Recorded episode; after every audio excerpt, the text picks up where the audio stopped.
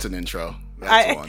it's been so long I don't remember intros. It's just blah blah blah. Um, and if you didn't read the title, um, this is what did you do, and this is D, and we're back. And this title, this this intro is so bad. Yeah, so my name is Charnel. Thank you for allowing me to introduce myself, giving me that space. It's very kind of you.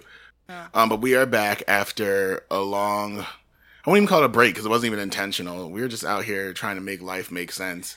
Um, one- Life really happened in that time, but I mean, here we are. I mean, Stuff once got real. again, we don't, this isn't our job. So it is. and also 2020 is trash. I Yeah, just want to repeat how like it is a test of all our wills. 2020. That's what that is. I will say that 2020 is terrible, but I also, but the, the light at the end of the tunnel for me is that your boy is also going to be class of 2020.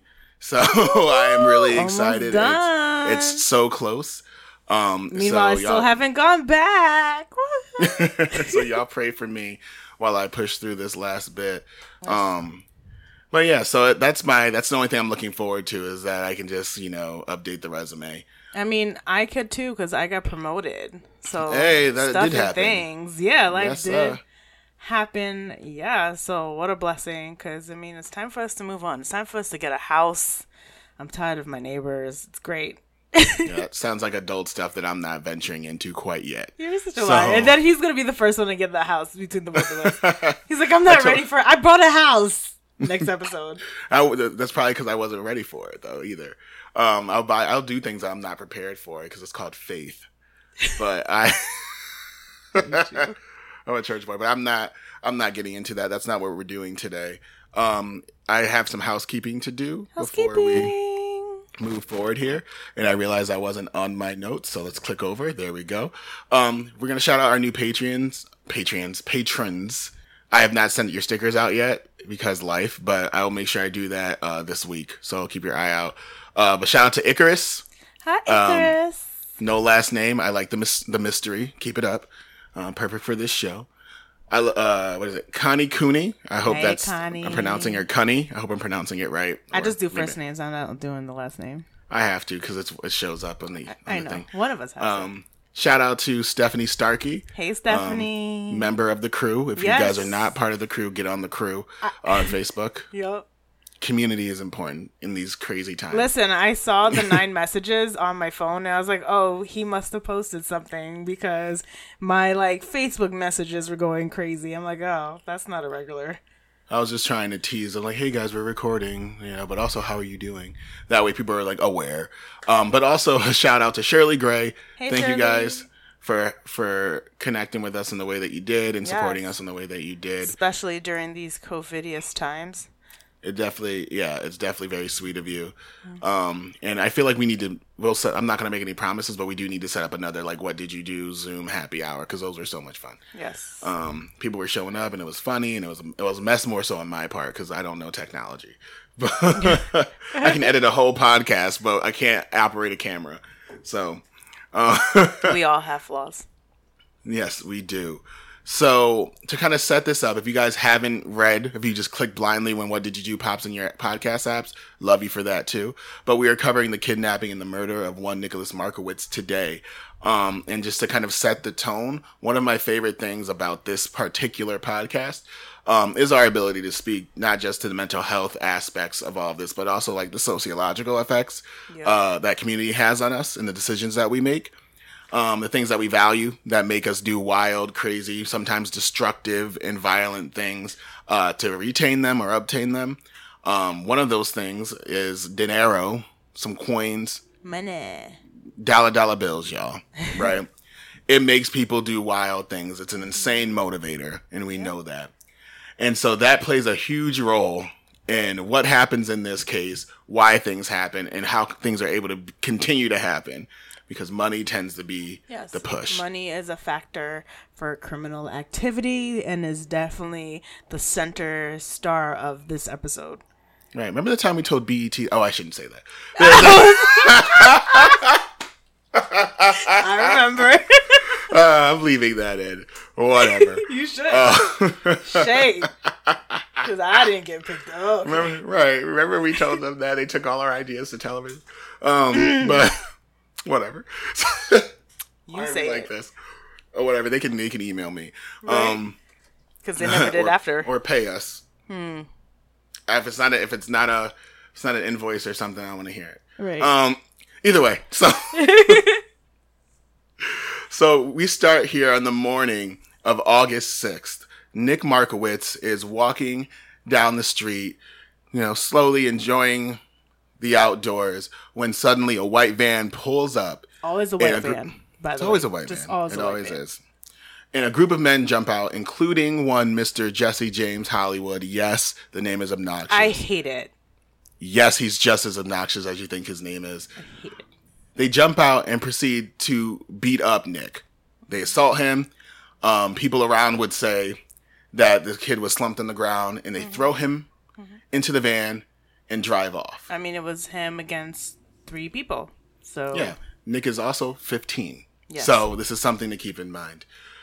So to go back and explain what's happening, because in order to understand this case, we couldn't just jump into what happened, i.e., the kidnapping and the murder, without understanding all the things that came before. right, there are a lot of people connections. Uh, Right. so we have to go kind of through that for you to understand why that happened. Exactly. Context is important. Remember, words mean nothing without context. Um, so we have to talk about the dynamics that were, you know, afoot and how that set the stage for the crimes to take place. Actually, so first let's talk uh, talk about the the facilitator or whatever you want to call it of or the mastermind. Call him mastermind. ringleader. Ring. That's a perfect word. See, this is why we do this. this is why we this is why we work because you understand that I have too many words in my head. And I have Um, nothing. Ringleader was all I had. well, I appreciate that nothing then. That nothing was something. Amen. So, the ringleader, Jesse James Hollywood, um, at this time, um, in August of 2000, Jesse was a 20 year old and he was running a very successful marijuana drug business. Right. Um, with his father, Jack Hollywood. Again, doesn't yes, sound. he, he this is definitely a family business joint Right. venture type situation. So his dad was a drug dealer. And I mean, it makes sense because he named his son Jesse James Hollywood. So Right. His dad was his supplier. His Yes. dad he he would Jesse James would say in his in his testimonies and in confessions and stuff later on that he had no idea when he was growing up that his dad was running drugs, which he didn't realize that they just randomly had money to go on vacations and take his friends with them. It's all this stuff.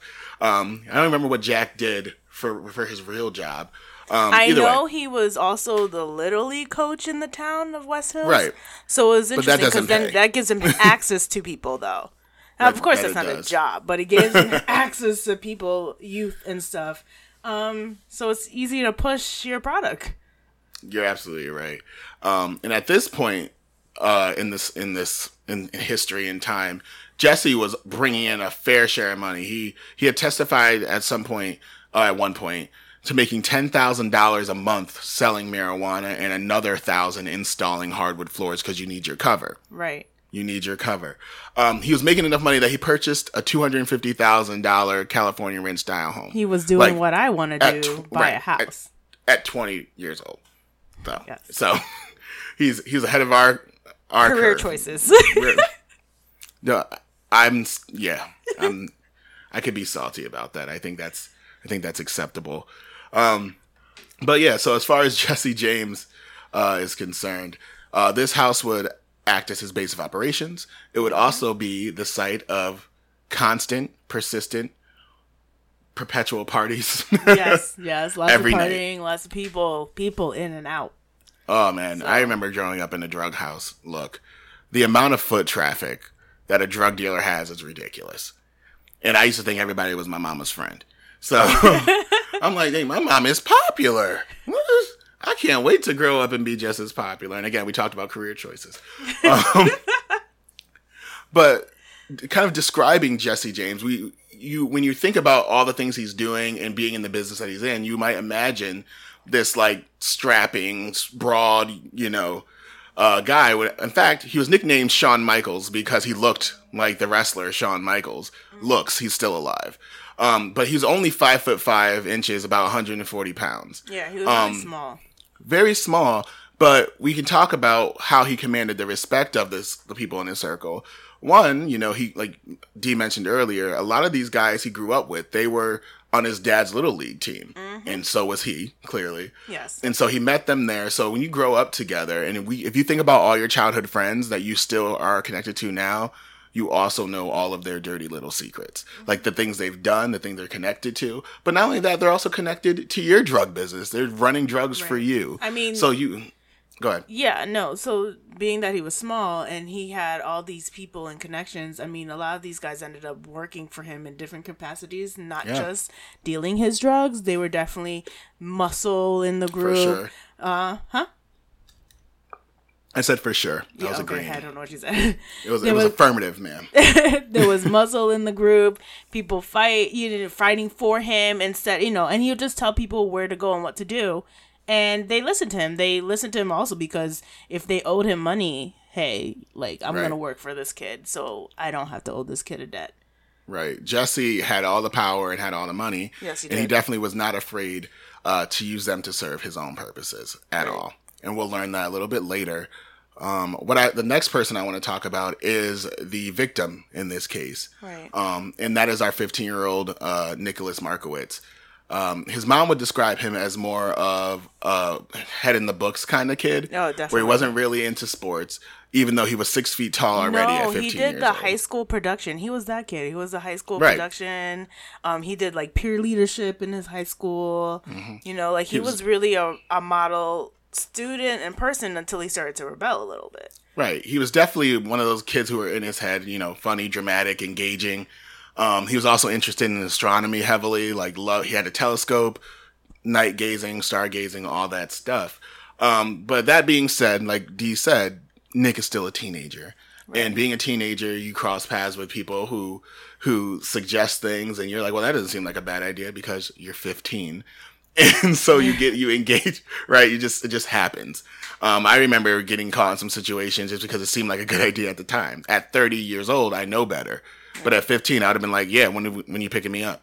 So, but he's still a teenager, and he would give his parents those headaches at times. So enjoy, you know, hanging out with his friends. He didn't, that included lighting up, and for those of y'all who ain't down with the get down, that means smoking weed, um, and staying out past uh, the curfew his parents had set for him. Mm-hmm. Um, I know he was once arrested in school for having a part of a joint in his backpack. Yeah. So like he he started to again rebel just a little bit, start kind of acting out, not in a way that you would that would imply that he's out of control, but in the way that you know a 15 year old kid. It was would. weird because he had the weird thing going on, but he also did Valium, so that was uh, very right.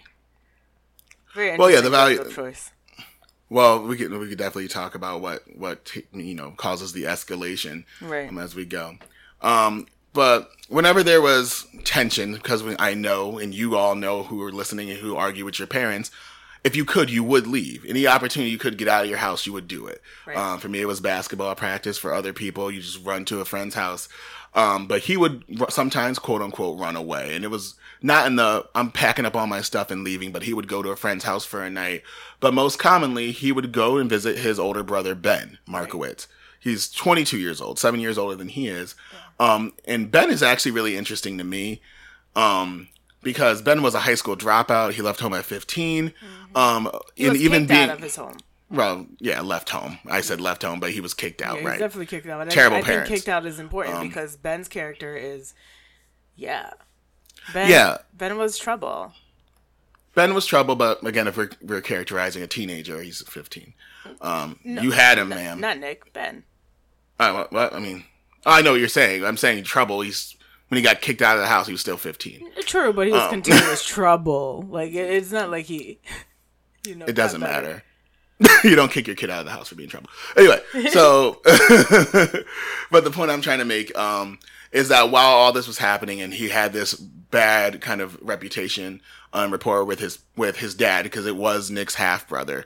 Uh, uh, Nick's mom Suzanne did not have did not birth Ben. Um, he was already around. Um, but they were very close, Nick and Ben. Uh, he lived, uh, Ben had lived on his own about 12 blocks away, but would always make time to come visit his little brother. Um, and I, I, can imagine, um, when I can imagine, I watched Fatal Encounters. If you guys don't know what it is, it's one of those like true crime shows. But his mom was up there talking about how the half brother thing definitely wasn't even something that crossed their mind. They were just always super close. It's like my siblings are half Italian. I'm clearly not. Um, but we wouldn't talk about that. Like they're just my brother, they're just my sister. It's just, Right.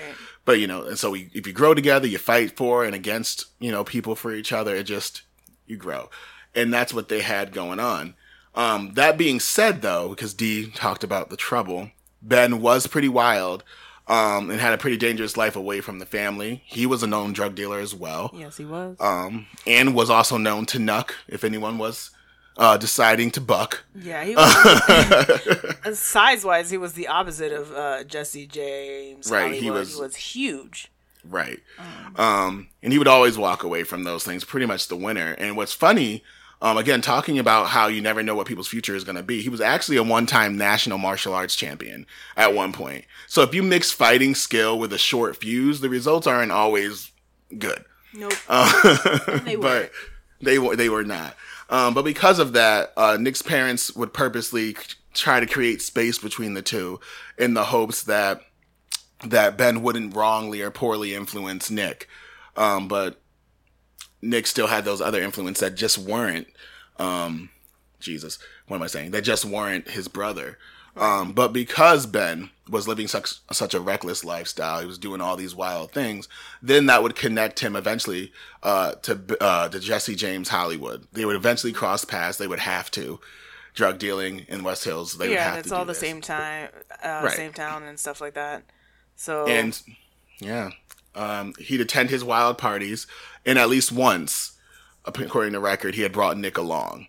Um, but in this weird friendship or partnership, Ben would eventually end up owing Jesse a twelve hundred dollar drug debt, which becomes important. Um, but Ben also began to learn of Jesse's shadier dealings, um, like the thirty six thousand dollar insurance scam that he was trying to run, Yep. um, selling parts of his car and then reporting it stolen. Um, but also there was other things happening. Um, if you think it escalates, clearly again it does. Um, there is Ben breaking windows at Jesse's house. We talked about his temper before, um, and he had also left Jesse threatening messages while friends were trying to tell them to hash it out um, because people felt like they had to choose sides. But I think things really kind of reached a fever pitch when Jesse had shown up to Ben's fiance's job and kind of ran up a super high bill, didn't pay, but slid her a napkin, which in which he wrote "Ben's dead" yeah, on it before add- leaving. Yeah, to add it to or Ben's Right. debt. You know, Ben owes me, so I don't have to pay this tab. Essentially, um, exactly. yeah, So this all over twelve hundred dollars. twelve hundred dollars, which again is not a lot of money to Jesse James Hollywood, but it's not the fact that it's the money for him. It's the principle to the power of it. And you have to understand this too. I think this was a major factor, factor, not only just the principle, but the fact that Ben's relationship to J- Jesse, like most of the town was intimidated by Jesse. Ben mm-hmm. was not. not Ben was not at all. And I think that bothered Jesse. So he probably went hard after. I mean, he always went hard after his money and made sure people paid Right. him back. But I think this escalated so much because Ben was a bigger guy who really did not care about Jesse. Like, you know, he would threaten, like, Jesse would threaten Ben, and Ben was like, I know where you live. Like, it was not like, no, Ben was not backing down like Jesse would have wanted him to. I like it. Yeah. There it is. Not that I'm advocating violence at all. I'm just saying that. I appreciate the you don't scare me mentality. I like it. Um, but So you're you- right. You have said several violent things. You've alluded to things Sure. that you've done. To things I've done, but I've grown. You know, I've I've matured and I've met Jesus. So you know, all these things have attributed to to my growth as a human being. However, these hands still work, and so there is. but but now that we have an idea um, of what's happening and the, and how tempers are flaring and the temperatures rising as far as like violence and things are kind of escalating. At this point, Jesse says, "All right, we're gonna pull up. Right. Ben's done too much. You know, we're gonna run up. We're gonna run up on his house. If he's not home, we're destroying stuff. We're breaking windows. I think If the last home- straw was actually the Ben going over to Jesse's and busting windows. Yeah, I That's when. Jesse was on the streets looking for Ben. yeah, like we're taking And- this to the street. Exactly. Sorry, it sounds like a '90s black movie. Uh, we take it to the street. Um, you stomp the stomp the yard. Oh man, that's a dancing movie. Anyway, so again, that sets the stage for everything that happens next. But again, we have to kind of set a little bit more context. So we talked about on August 6th that Nick was kidnapped. However, on August 5th, a little before midnight, Nick had returned home to his parents, and they had noticed that he was behaving strangely. He'd seemed off um, in his response and communication with them. And so they determined, probably rightfully so, that he was high off something. Mm-hmm. They also saw a bulge in his pocket and assumed that it was drugs and questioned him about what it was. Nick, who is, again, uh, gone off something, objected to all the questioning and asked to have the conversation the next day. Um, his parents obliged, you know, probably realizing the conversation was going to be fruitless. Like right. it's nothing they, they're going to say right now is going to going to land with him. It. He was too high. Right. And so what happens the next morning? Um, it says that his mom tried to go wake him up at 11. He wasn't there. So we're going to assume that sometime before then, 1030 or whatever, that Nick actually decides to kind of sneak out of the house, um, to avoid the conversation. That's the assumption that everyone's made. Um, and again, as he starts walking down Ingomar Street, that white van driven by a Jesse Rugge, Remember that fun last name we talked about? um, William Skidmore and yes, the Jesse James Hollywood um, pull up on him. And again, Nick was never the Nick wasn't the target in all this. They just they were on their way to Ben's house. No. And yeah. saw Nick. Yeah, they were looking for Ben or on the way to Ben's house, and they saw Nick, and they're like, "Let's do this instead." So it was this kind of a last minute, um, spur of a moment, like thing. Yeah, an opportunity and you'll also realize in the way they handle it that you can you can clearly tell this is not what they intended to do because right. they had no idea what to do with Nick as like this this three day ordeal takes place. I think it happens over the course of seventy eight hours. All right, and so this pulling up, beating up of Nick and throwing him in a van did not go unnoticed. Several people witnessed it. Yeah. Um. However, one of them uh, a nice Christian woman. Her name is Paul- Pauline. of course it is. And she was doing her job. Right. This is one of those moments when you should be minding someone else's business. Yeah, right? she did what she was supposed to. She went to church and got the word of God, and God told her to pay attention, and she paid Conviction. attention on the way home, and that's what she did. Exactly. Um, and so she ends up seeing what's happening. She sees them kicking and punching a boy, and this is about this is a little before 1 p.m. And so she ends up calling 911 to report the incident. And she not only did she, the van plates, like the license plate numbers. Okay, like come work. on, Pauline. She was like, "I've got all the information. I might got I have a little bit of a description, not a lot, but I have a, I have van plates."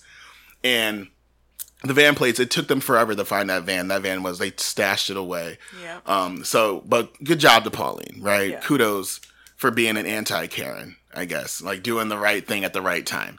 at the right time is the. But however, they this is again the other the other time. You know who wasn't they, doing their job. Well, look, don't start. But anyway, so to, to further prove that they had no plans to pick up Nick, so what their initial plans were, we're gonna go rough up Ben or destroy his stuff, and then we're gonna go party it off basically. So what they right, which is wild to me. So what they end up doing is scooping up Nick or snatching up Nick and shooting up to Santa Barbara. But before they do that, before they get there, they pick up Brian Affronti, just a buddy, a 20 year old friend of Jesse's. Another witness. And, and right, another witness to your kidnapping. Again, they're just not thinking things through. It's like, again, bare, like minimum effort in this. Um, however, um, he hops in a van and he sees like everything happening, he can clearly he kind of assumed and gathered using deductive reasoning what was happening. Um, mostly because it says that James was saying, or Jesse was saying things like, your, your brother's going to pay me, you know, and threatening him if he tries to get away, like, I'm going to hurt you, like, hurt you, hurt you. Um, so like, this is clearly, Brian is aware that this is a crime that's taking right. place. He just stepped into an active crime scene, essentially. Huh. However, in this time, he takes Nick's pager. It's 2000, guys. So remember that. it is 2000. People had pagers still. And his mother was blowing up his pager. Absolutely. Because she wanted to have a conversation about him being high and what he's been doing, but also you left. Where are you? Yeah. Um, so he took his pager, took his wallet, took the whatever marijuana and Valium he had on him, um, and then they get to this party, and they well they get to one of his friends' house, and they end up duct taping him, uh, binding him with duct tape, blindfolding him, and throwing him into a random bedroom. So here's part of it. Um, what you missed was in the van uh, while this was going on. He started. He actually allowed him to take a Valium and a uh, like smoke a joint. That was what was said to help calm him down, which is why he, he was able to have him in a room or a house full of people tied up. So that was part of it too. Like he was he was sedated. He was high at the time that he was tied up. So I think that's why it went a little bit smoother than it should usually go. Cause you may wonder, like, okay, how you get past people without screaming or yelling or something? Right. That's, that's pretty much Well, it. if you have yeah, if you have somebody under the influence walking through a party where everybody else is under the influence, right. you know.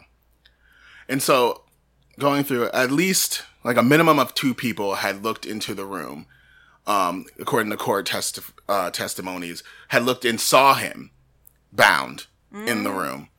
And again, because of who Jesse was Right. and what he was into, people saw that and said, well, you ain't seen nothing if I ain't seen nothing. Right. This is like probably another kid that owes him money. Jesse's just doing his job, scaring him off. He's probably gonna let him go. I mean, just typical, you know, Jesse doing his Jesse things. But the only thing that made this different was that when people were leaving the party, Jesse was threatening them, letting them know if you saw anything here tonight, you didn't. Or so, And right. again, intimidating. So Mm-hmm. they obeyed him.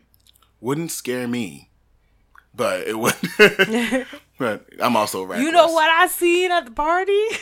I see that boy one. in the back. I, look, I'm the, I'm, I'm the first one to call the cops once I see other people acting a fool like that. Look, um. Run tell that. Right. It's like y'all need to get down here to fourteen seventeen State Street because um I I don't know his name, but he looks like Shawn Michaels and he tripping. Yo, So- sidebar.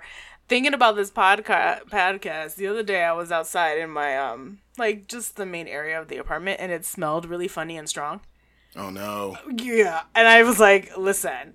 I was like I told my husband, I was like, you need to text um it's a landlord's brother that does the maintenance. I was like, you need to text him and let him know because I'm not gonna be one of those people that smells something funny and there's a dead body in the house for like five days. It wasn't a dead body, but I was just making sure I covered all my bases.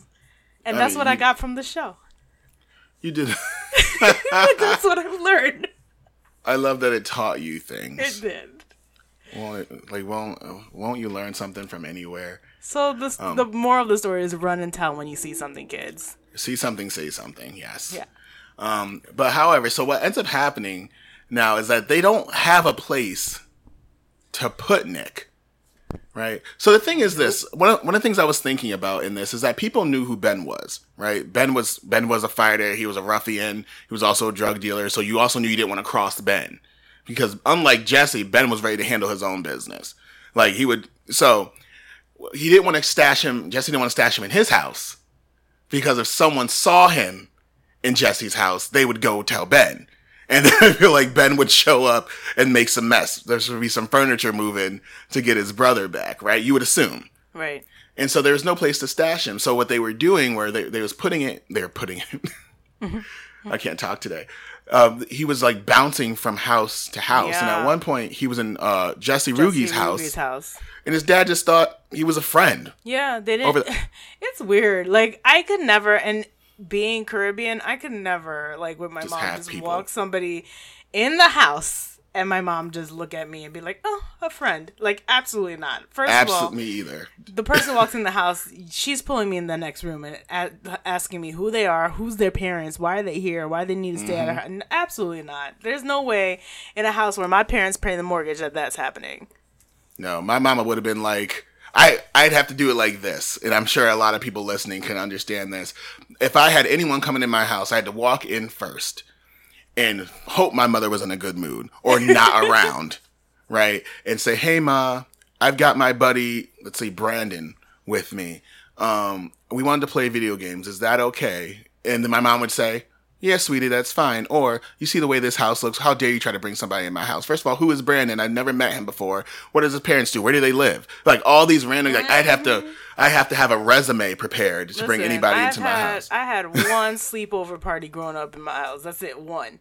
I'm sure my little like friends were like, "Who are these mysterious black people? Like, why Right. don't they?" Because they're all sleeping over each other's house. But I wasn't going to nobody's house, and Nope. nobody's coming to mine. unless my unless my mama knew your mama.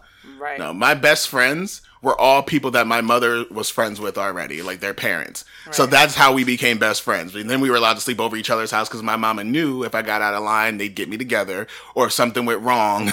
Exactly. Like my mom went to medical school with a lady, and her three daughters were the ones allowed. Mm-hmm. It's- that is it's it. It's so ridiculous. So the fact that you could just bring this random kid into your house and your dad just assumes it's a friend, And who's talks about- younger because he's he's definitely younger than the rest. Right. But the again, so this is the the the thing about Nick is that I mentioned it earlier that Nick looked older than fifteen. He did, though, yeah. and he was also six feet tall. So if you look at a picture of Nick, like when I first saw when I first came across this case, I didn't re- realize that Nick was fifteen until I was like looking through it. Um, because his picture to me, I thought it was a senior portrait. Yeah, or he looks eighteen. Yeah, I thought that was just like the picture they had used for the you know for the the sharing of the story. So like maybe his parents, their parents assumed he was an older kid who was all, like an adult, and they let their kids have free reign. I don't know. It's California in the two thousands. People be tripping.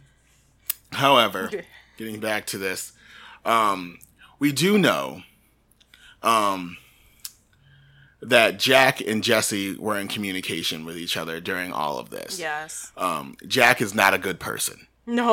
like that's the and I I want to say like Nick and his brother might have been on the little league team that Jack coached too. Like they knew like he knew these kids. right. And so at some point when they're when people are searching for when people are searching for Nick, he gets asked this question. And at least one night he had met up with his with Jesse during the kidnapping or after the kidnapping had happened and he was being held. Um, so on August seventh, um, Ru- Rugge, I'm gonna get this wrong. It looks like Rudgy, um, had some friends over to you know smoke up, drink up, and that was Natasha Adams, Yes. right? 17, again, underage, also, like, don't get me started. Mm-hmm. Kelly Carpenter, 16, and Graham Pressley, who was 17. And at some point in the night, you know, the party ends at Rugge's house and they end up going over to Natasha's house. Where, again, this is how you know they're not real kidnappers. Right. Jesse Rugge ends up leaving Nick over there mm-hmm. for a bit. And he was, just, and he's just with the three people who had no idea. So right. So Like, what was Nick happening? is with three people. He's his kidnappers are no longer watching him. He's free to do whatever. Right. And so one of the things that people are probably questioning right now is like, why didn't Nick just leave? Right. Right.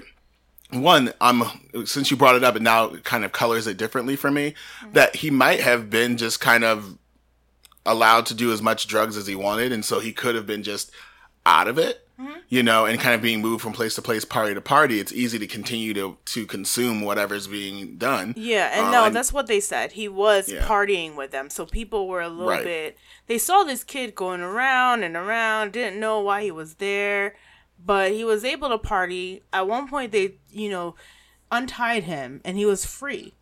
Right. So So that's what I'm saying is that like there's a point where he could have left. And I know that at one point, um, when Natasha when Natasha and him are having conversations, this is a little bit later, um, but they're having the conversation of like, why wouldn't you just go? Um, and the, re- the response is they said they're gonna let me go home. Why am I gonna cause trouble? yeah, Right. So you don't the wanna other Go ahead. yeah. The other theory is that he didn't want to cause trouble for his brother Ben. Right. remember he was close to Ben and he looked up to Ben. So, you know, any way he could help Ben in his situation, you know, they said they were going to let him go. He he didn't think anything was going to happen and he got to party. He got free drugs. He got to do whatever while, you know, in the situation. He he never thought that he was in any type of danger at all. anytime because the only the only violence that's mentioned um in the in the in everything that i found and like I feel like we should have like named our sources. So let's just like the Independent and NBC, NBC was NBC, CBS, and all these. I'll, I'll list them somewhere in the show notes. Yeah. But like we're there's a lot of articles, um, a lot of internet blabber. Reddit is a terrible place, but a useful place sometimes. No, you will never go. I know, but I live there, and but it's but the only violence that takes place is the initial assault when they beat him up and take him, Right. and then the violence, the ultimate, you know, the death and the killing at the end. Right. So like he wasn't being tortured or like beaten up to to maintain his like good behavior. He was just present. He was partying. They said he was playing video games. Like he was hanging out. he didn't think something was really wrong. He did not know that anything was was going on, or something. At least at least how serious Jesse was about what was going on. Mm-hmm. And so what happens? Two days later, on August eighth, it's a Tuesday. Yes. Um, two days have gone by, which is, if you know, the standard amount of time that you kind of have to pass before you can file a missing persons report, because some people aren't actually missing. Um, I, I, I've argued on the show before, or not argued, but more so submitted, that children are not allowed to go missing. Right. They're just not. They have to be in someone's care. No. Um, so if your kid runs away from home and ends up living homeless, that is still your fault. Right. So kids are not allowed to go missing. Adults can disappear if they want to. And so, but the two the two days is usually the amount of time because if kids run away because they're angry at you, you know, or they're partying, they tend to come home, face consequences. Well, his parents believe that um he was at his brother's house, and well, that tends to be what it is because where he went. Yeah. Right. So they actually were contacting Ben and contacting Ben, and they didn't get to him too until August eighth. Hmm. And so, because of that, they had withheld because he's 15. They could have called the cops right away, but again, they're used to him running off to his brother Ben's house. So when they realized that Ben said, "Hey, Nick isn't with me," that's when they filed the police report that Nick hmm. was missing. Boom. Yeah. Yeah. Yeah, So and so d- um, you remember Pauline? I do remember Miss Pauline. Yes. You got to call her Miss Pauline because she's a nice Christian. So what's crazy is, so now they have a, a kidnapping case, and you would think, hey, this could probably be linked to Pauline and her phone call that she made, right? But wrong because the person who answered the phone at the police department labeled it as just an assault and not a kidnapping.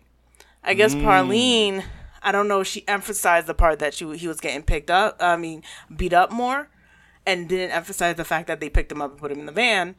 But remember, she saw the whole thing. right. Whoever took to the call, these questions though. yes, right. but you answer the took, phone, you're like, "Ma'am, tell me what you see, what you saw."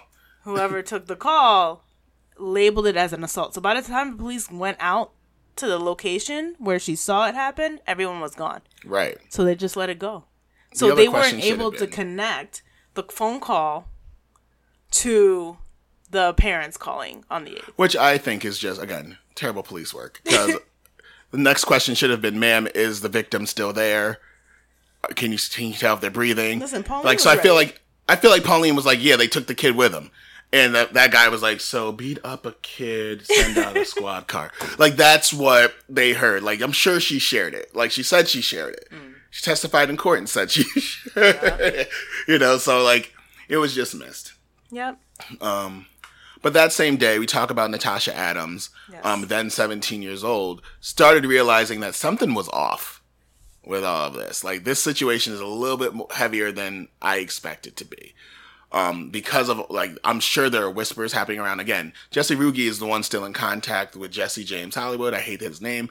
Now that you've, like, at first I was like, that's stupid, but kind of cool. But you're right, it's annoying. It's annoying. And so I'm going because I have to Jesse Rugge, Jesse James. I don't want to make sure I'm differentiating, but she recognizes that he's still being really strange, and so what she ends up doing is she goes to her mom, who's an attorney, and tells her about the situation, kind of in hypothetical terms, like, "Hey, mom, what would happen if you think someone's kidnapped someone, but you're not sure?"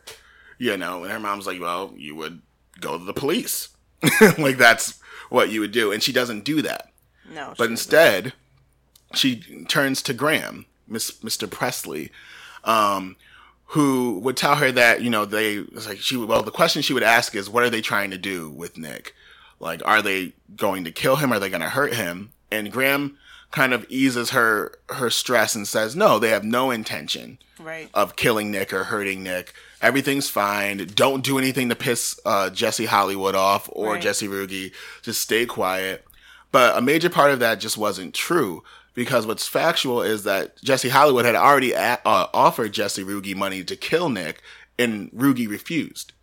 So there is Jesse had already made up in his mind that he's killing Nick. Like Nick has to go. And this happened because Jesse started to make phone calls.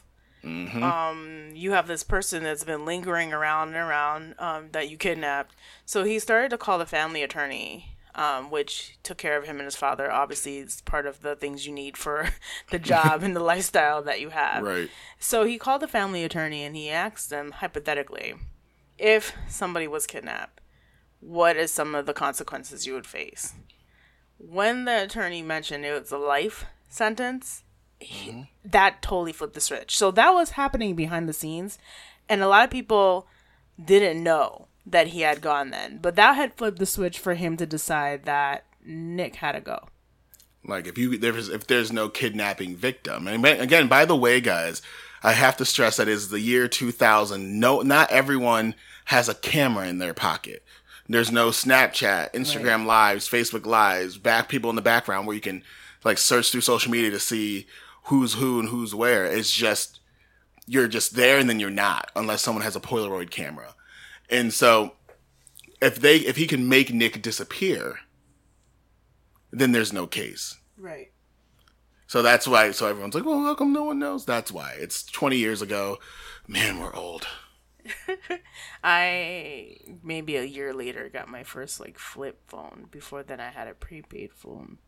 I had a Cingular, like a Cingular wireless. Remember that? Rest in peace. So, but Cingular wireless, um, like block phone. That Yeah. was like a prepaid phone, and I got that in 2006 when I got my first job. Oh, you see, you Yeah. were behind on the times.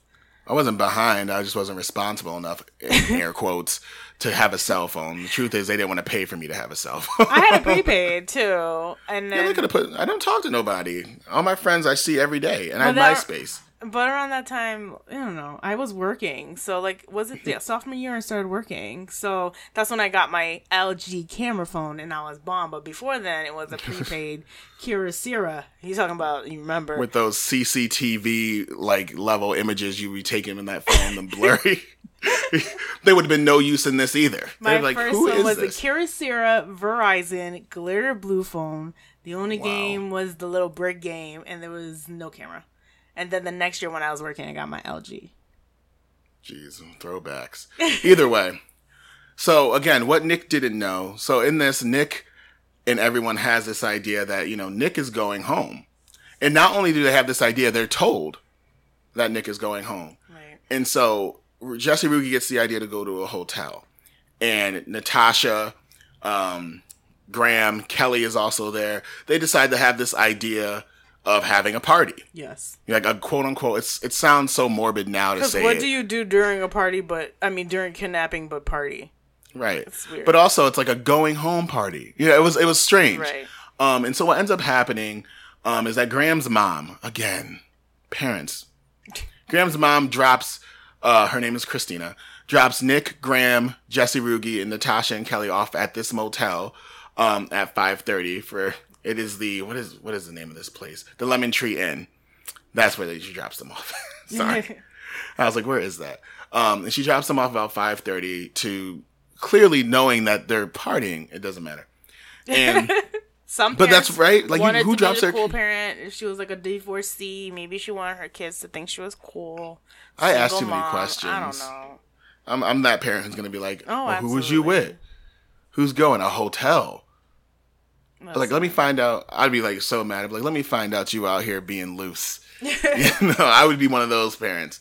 Um, but once again, we talked about how Nick is under the impression that he is safe. That he is by later on this evening, he's going to be dropped off at his house. He'll be in his bed this evening. Mm-hmm. Um, but again, what he didn't know was that Jesse had already made up his mind that Nick had to die. Yes. Um, and like you we mentioned before, you know, Nick has seen way too much, and if they let him go, he might spill the beans. Um, other people might notice who he, like he might say something to Ben and then Ben, you know, all these things start going up. So Nick has to go. And so he calls up his friend, and I put that in air quotes as well, Ryan Hoyt, Yes. um, to collect on a debt because we talk about how Jesse um, wields debt as a weapon. Like you owe me, Yeah. and if you don't, and bad things will happen. Ryan had been working off of debt. He was actually towards the end. He only, I think it was a couple thousand he owed. He was like two hundred dollars left. Yeah. So he had built up a debt with Jesse. Jesse, I guess, had bought him a car for his birthday, um, which you, people do a lot. Like, you know, you'll buy someone something like a car, like a cousin. I don't know. I need And- new friends because this never happened. Well, it happens if your friends have money. Um, it's the only time I've heard about it. I have friends who have had people buy them like cheap cars for their birthday or something because they lost it, you know, because of a car accident or a fire, stuff like that, or it just doesn't work. But apparently, bought him a cheap car with the under the condition that Ryan would transfer the registration to his own name, so that way it was his responsibility from then on out. But he never did that you know? And so what ends up happening he ends up racking up almost a grand in parking tickets that jesse was responsible for. He also gave him some weed to flip and he blew all that smoked it up i'd imagine. And so now his debt to jesse is into the thousands right?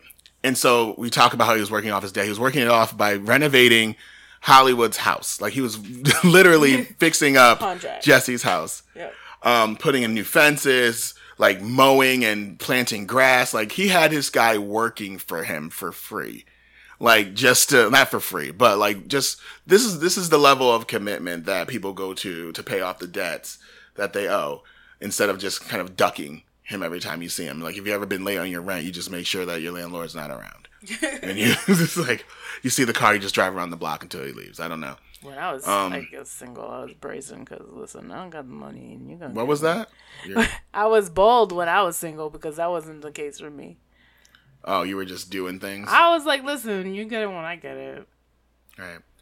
That was my favorite saying when I was like single, struggling, working three jobs after my divorce. You get it when I get it.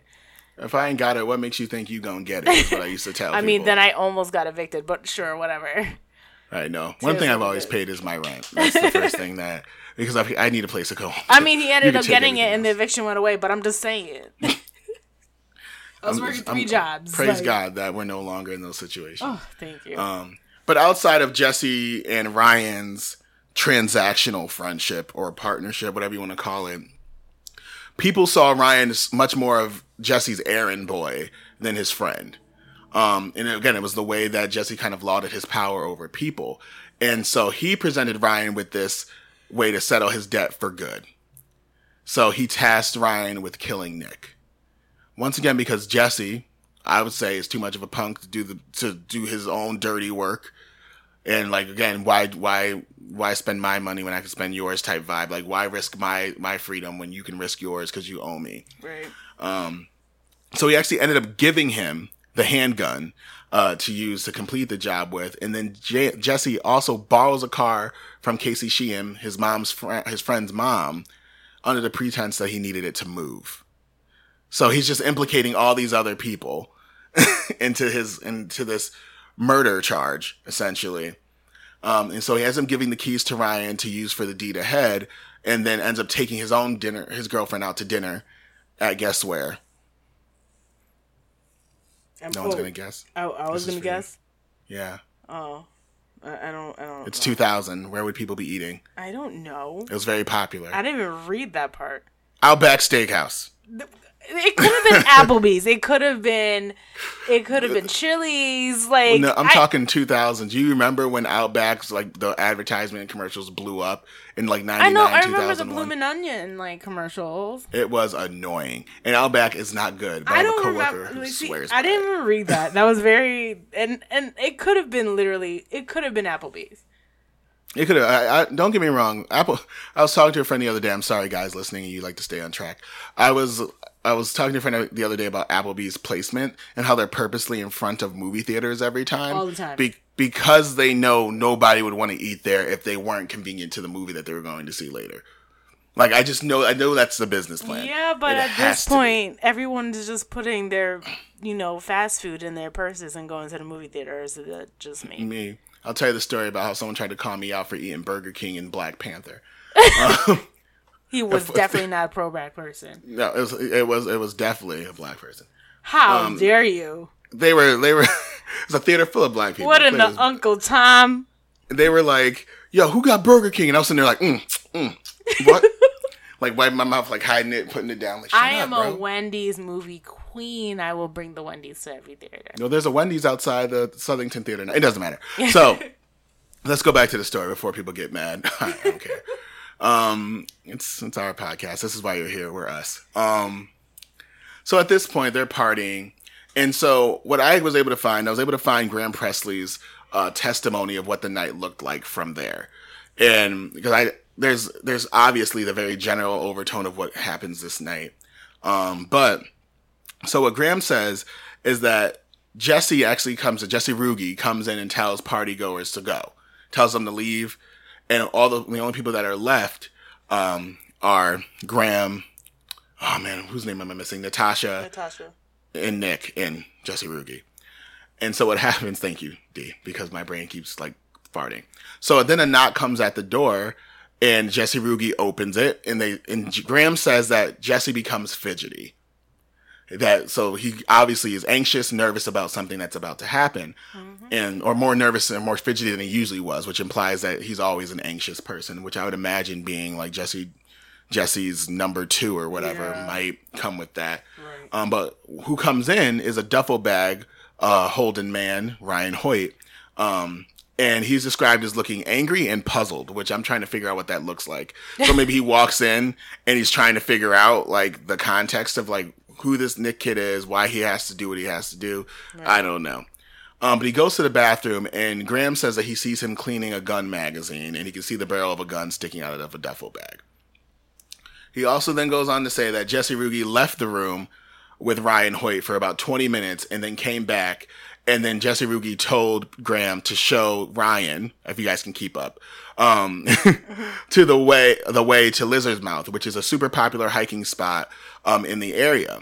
And once they got there, Ryan Hoyt handed Graham like a shovel out of the duffel bag and told him to dig a seven foot by two, roughly, hole as deep as he could. Now, Graham would tell people that he thought he was digging his own grave. Like, because if you were asked to go with someone you don't know deep into the woods and start digging, do you, and you know he has a gun, do you not think that's for you? Right. You know, so he was, he talks about how he was terrified about that. Um, however, when he, uh, Ryan ends up telling him to stop, they get back in the car and they go back to the Lemon Tree Inn and pick up Jesse, Rugge, and Nick. Um, and he also mentions that at this point, Nick is not protesting because Nick thinks he's going home. So he thinks this is finally it. Like, I'm going to go home. We're fine. We're done.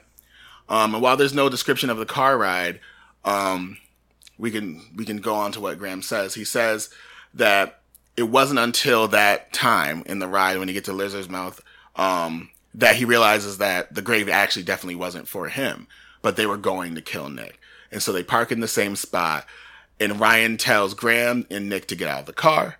Um, Graham leads them back towards the grave, but they, again, people are there by, like, so there are late night hikers Right. on the trail. And Graham says they kind of have to step aside and let people go, and they had to let them pass so that no one sees what's happening.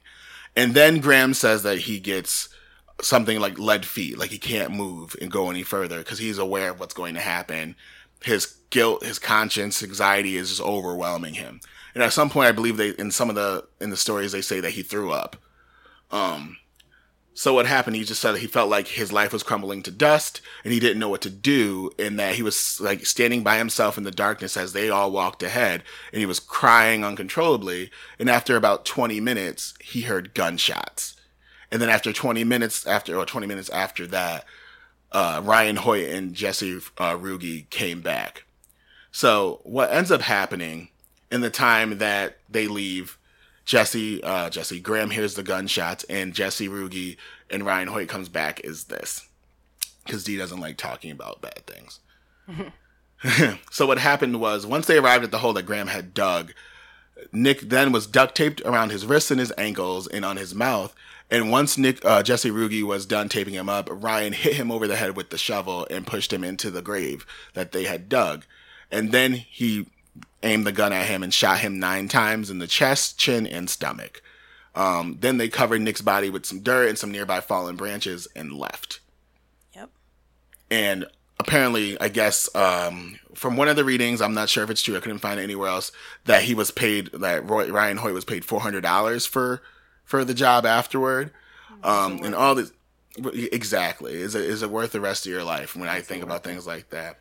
Um, however, we talked about this being a super popular hiking trail. People, when they were going to kill this kid, there were hikers on the trail.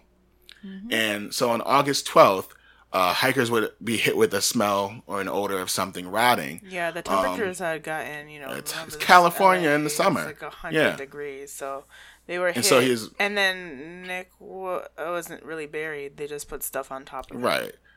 And so again, this is a good time to kind of not mind your own business and things like this. And so what they did was they followed the smell.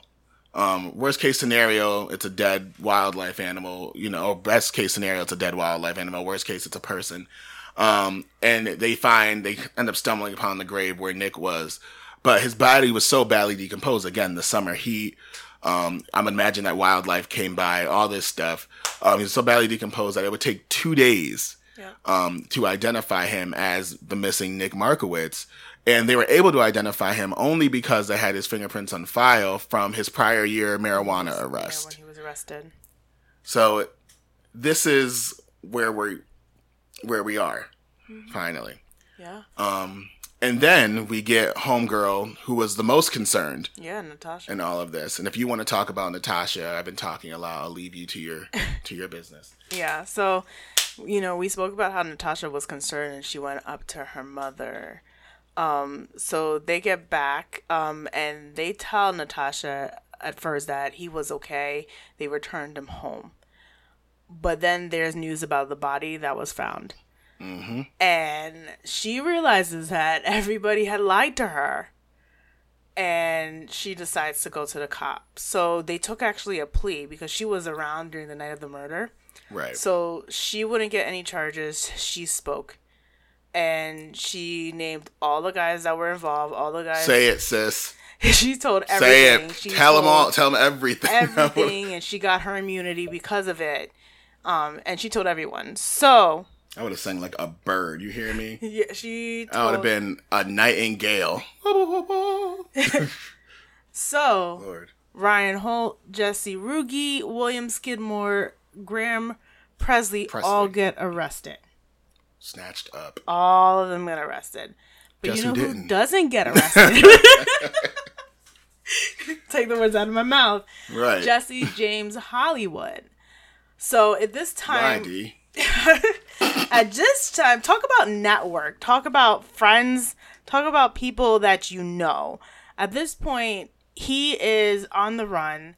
He is going from friend to friend's house, literally around LA, around Las um uh Las Vegas, just sleeping at people's house. Um he has a friend that he's staying with for a while, driving him around. He leaves his money in this guy's car. It's very interesting. Mm-hmm. And he, this guy was like, "Stay here. I'm gonna come back and get you." Never comes back. So he gets about ten thousand uh, dollars taken from him. So he's on the run during this whole time that he's on his run, the run, from what we know, he is in contact with his father. His dad, he is constantly in contact. Constantly in contact his with his father and his attorney. Um, he gets up to Seattle, Washington, where mm-hmm. he's able to get a fake ID. Um, he has a friend loan him eight thousand dollars. He gets a fake ID. Those are the friends you need. Not the ones that help you cover up murder, guys. I'm just saying, like the ones who. It's so many people though that he he stayed in a trailer in the what uh, Moldova uh, desert. Like he stayed. It's literally drugs, man. When you when you deal drugs, everywhere. the amount of people you meet yeah. is insane. Like the amount of people you have to connect with and go to obtain the stuff is wild. Like you named it, he literally stayed there. So he gets this fake ID in Seattle, um, and then he gets smuggled up to um, No, actually, he gets a fake ID in uh, sorry, L.A. that takes him to Seattle. So he takes a plane up to Seattle. From Seattle, he gets smuggled into Canada, like in the back of somebody's car. I mean, again, two thousands. We don't have the This is before 9/11. and yep. right. Then we don't have the security that we do now. So he gets smuggled up to Canada. He gets another passport and another ID in Canada by another name, and he ends up going to Brazil. He is there. So at this point, he's no one knows where he is. They're looking for him. He is on like America's uh, The most wanted. FBI's most wanted list. Yeah. Like he's been he's they are looking for him. He was the in fact that our favorite show that just came back. Why am I blinking? Unsolved Mysteries. Unsolved Mysteries. He's also on Unsolved Mysteries. I mean, this uh, case is getting uh, worldwide attention at this point. how he managed to avoid a nationwide manhunt. But he avoid, Like yeah. how you Daddy, nowadays that would be nowadays it would almost be nearly impossible, even with the network. But like just because of like cameras and social media and stuff. But like, geez, Mm-hmm. to know that you were just you could just hop around, you're ducking FBI agents and five jeez. years. five years you were Five hiding. Years uh, for him to uh, get caught.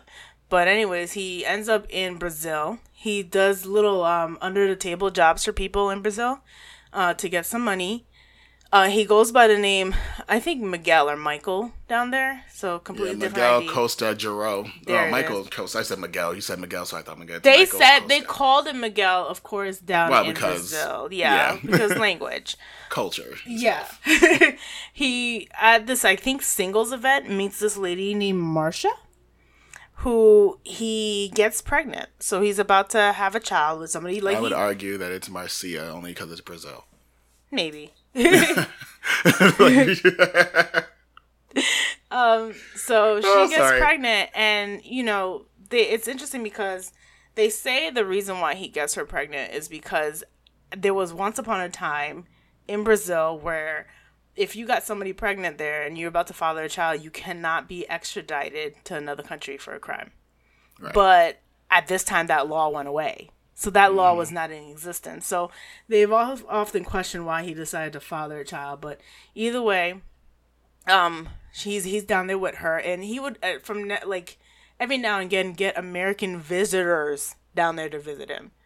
So friends were visiting him. the other thing I think people didn't realize in this is that Homeboy one, he was there illegally on like eight different levels. Like his passport was fake.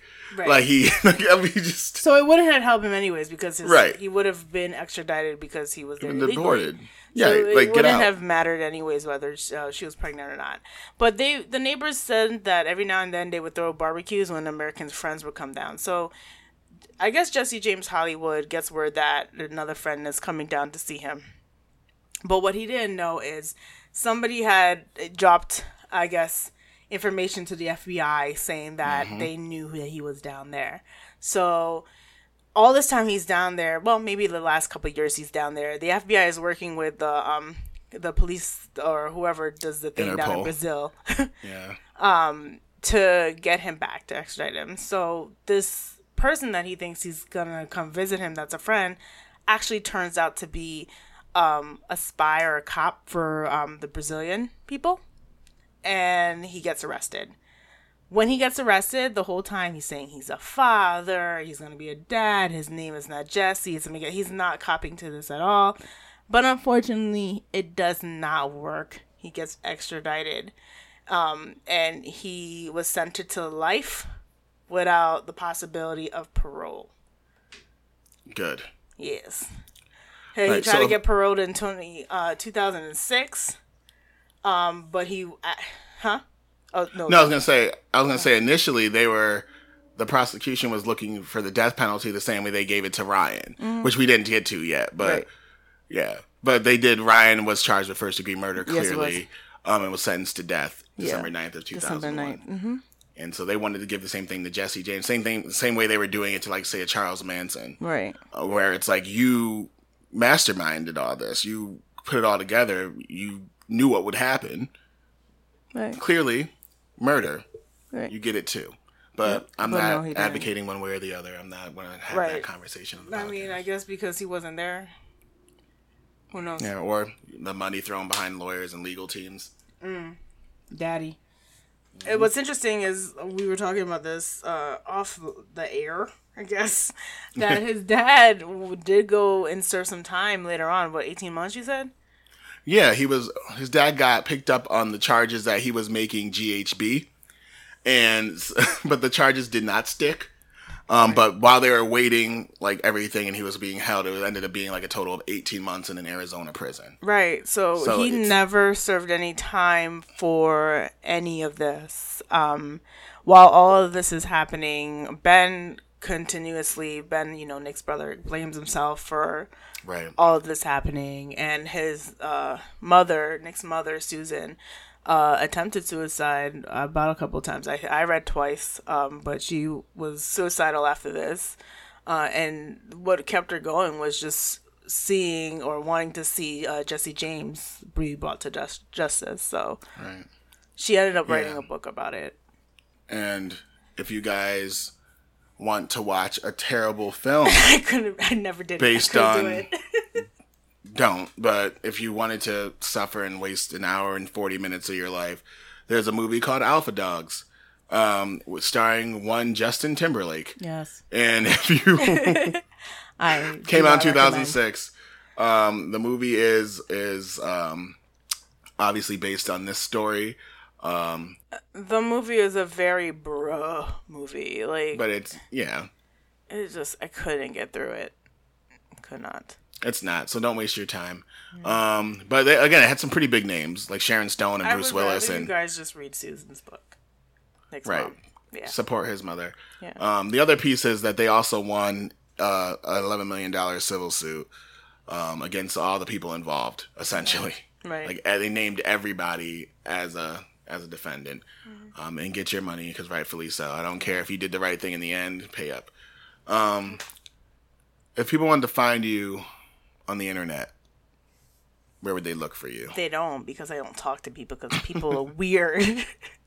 I feel like you know, COVID makes us uh, forces us to socialize more than um. Well, I guess I should say myself than I want to, because you're missing that physical. But anyways, if you want to talk to me, you could go on Instagram or Twitter.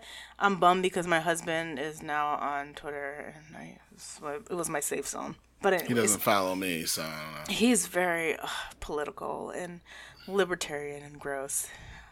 You can't marry the perfect person. There's always a I was, flaw. I was gonna say, I was gonna say you married him. There's always a fucking flaw. if I had to pick a flaw, I mean, it's not the worst, but I mean, the libertarianism. Ugh, God. Anyways, I'll be could, praying. you could find me. My uh, social media names is underscore d underscore isa isa. Uh, yeah, and that's on Twitter and Instagram. Yeah, if you want to find me, um, my social media names don't change ever. And uh, Wow, I need your shade. until until Charnel comes becomes available on both Twitter and Instagram, it'll just be at Charnel B, my first name, last initial. Um, it'll be written out C H A R N E I L B. Yeah, I can't talk. It is. I misspelled my name just now. That tells you I'm really hungry. Um, if you want to follow the podcast, you can find us on Instagram uh, and on Twitter at What Did You Do Pod. Um, you can look at our website um, if you want to kind of see a little bit more about us there. I'm gonna, I've been thinking about adding more simply because I've got a little bit more time now. Um, join the crew on Facebook. It's a nice community to have. I like seeing you guys interact with each other, and I also like hearing what you guys do all the time. Um, who was I thinking about today? Um, I don't want to move my phone because I'm talking to you on it. Um, yeah, one of one of our listeners lost. Uh, cat passed away over the weekend. I lost my uh, dog in December, so I and it was ugly tears and inconsolable ugly tears. So, yeah, Yeah, they're family, so we're thinking of you. I'm like Um, trying uh, to look through my phone as we talk. I'm like, is this right? Right. And also, I need Diana to mind her business and let me like pictures and videos of her doing yoga with her husband. Like, you just need to let me. I didn't know what you guys were talking about, and then I went on Diana's Instagram. I was like, oh, and I, liked, it. I liked a video of her and her husband doing yoga, and her husband just happened to be shirtless. And she's like, "Oh, you like this picture?" I was like, "I like all your yoga videos." But yeah, I did notice that your husband was shirtless. Whatever. Yeah, I'm sure you did notice. Okay. He was very nice when we met them in New Orleans. Is all I'm gonna say. He was a very polite oh, it was gentleman. It was actually Bree. I knew it was a three letter name. um, but Bree, we're sorry Yes, we're, Um, we're super sorry. that you lost your kitty cat. Um, yeah, there is. That's it. I don't think I have much else. Um, guys, I do. I do want to be more consistent with this, and I'm. I'm my schedule is starting to open up a little bit more. Um, and I know that like D's got a lot going on still right now, and clearly I do too. But we we talked about it vaguely and briefly in text like two days ago about being just a little bit more consistent. Um, I don't like being away for more than a, like a month. Like that's weird, or more than two weeks. It just feels wrong because that's not the promise we had made or the commitment we had made. Right. And I miss podcasting. I, I like doing this. So that's it. If I if you have nothing else, you want to say anything to the people before we sign off this bad boy? Yep. Stay sexy. Keep it. Oh, and and safe and healthy because Yeah. COVID is still a thing, regardless of what people are saying. My we have a plenty of listeners down south, so I want to Right. especially because that's the main focus now. Um, wear your mask. Uh, listen to science and reason, and not politics, and stay safe Right. Wash your hands. Wear your masks. because science Um, is real. Like you know. It it very much is Florida, and I would just like. Oh man! If you guys, one last thing I'll say, and then we'll sign off. I've been watching this Instagram comedian uh, Ben Brainard or Barnard. I think it's Brainard. That's whatever. Um, but he does this. He does these kind of role plays as different states, and corona- they talk about a lot of things. But coronavirus tends to be the the, the thread that runs through them all. And it's just funny hearing him like portray the different personalities of different states um, because it's so true.